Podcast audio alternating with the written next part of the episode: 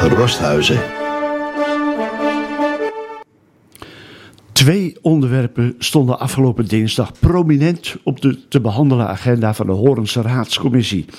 De omgevingswet, die alle verordeningen op gebieden binnen het fysieke domein bundelt, waardoor de dienstverlening naar inwoners verbetert, versnelt en vooral ook digitaliseert.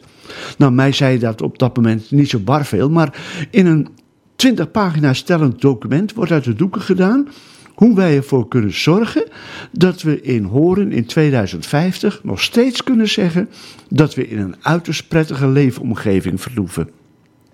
Er is pakweg 350.000 euro uitgetrokken voor 2020 en 2021 om de regeltjes en bijpassende uitvoering spik en span voor elkaar te krijgen. Een tweede agendapunt is het programma Economie Horen belangrijk om horen een beetje uit het economische slop te krijgen. Daar zitten we namelijk in. En dat kan anders. Een bedrijf dat er verstand van schijnt te hebben, heeft aan raison van enige tienduizenden euro's zes actielijnen uitgedacht, waarlangs we ons weer omhoog kunnen trekken. Belangrijk natuurlijk, maar op de publieke tribune ontwaarde ik slechts twee personen die er eigenlijk altijd al bij zitten.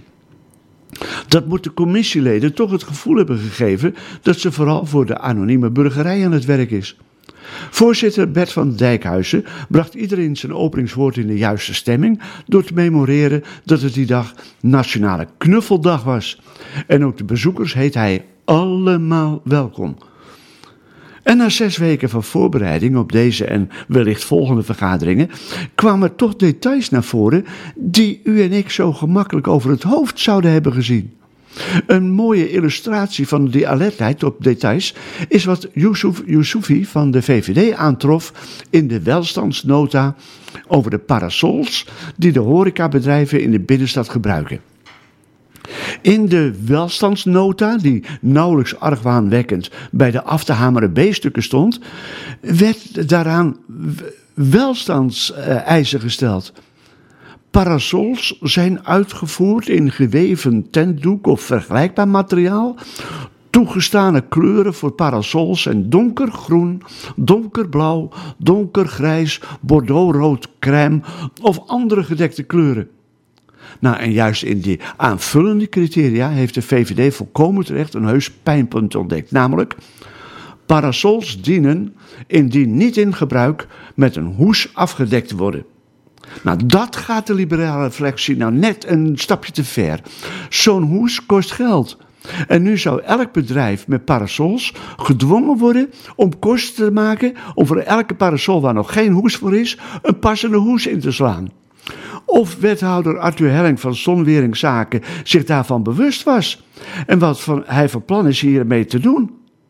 Hoewel voorzitter Bert deze zaak een beetje afdeed door genoemde als een klein dingetje te beschouwen, gaf de wethouder, mede namens een collega-wethouder die niet aanwezig was, maar ook over deze zaak gaat, toe dat de parasol uh, hoe kwestie terecht even werden genoemd.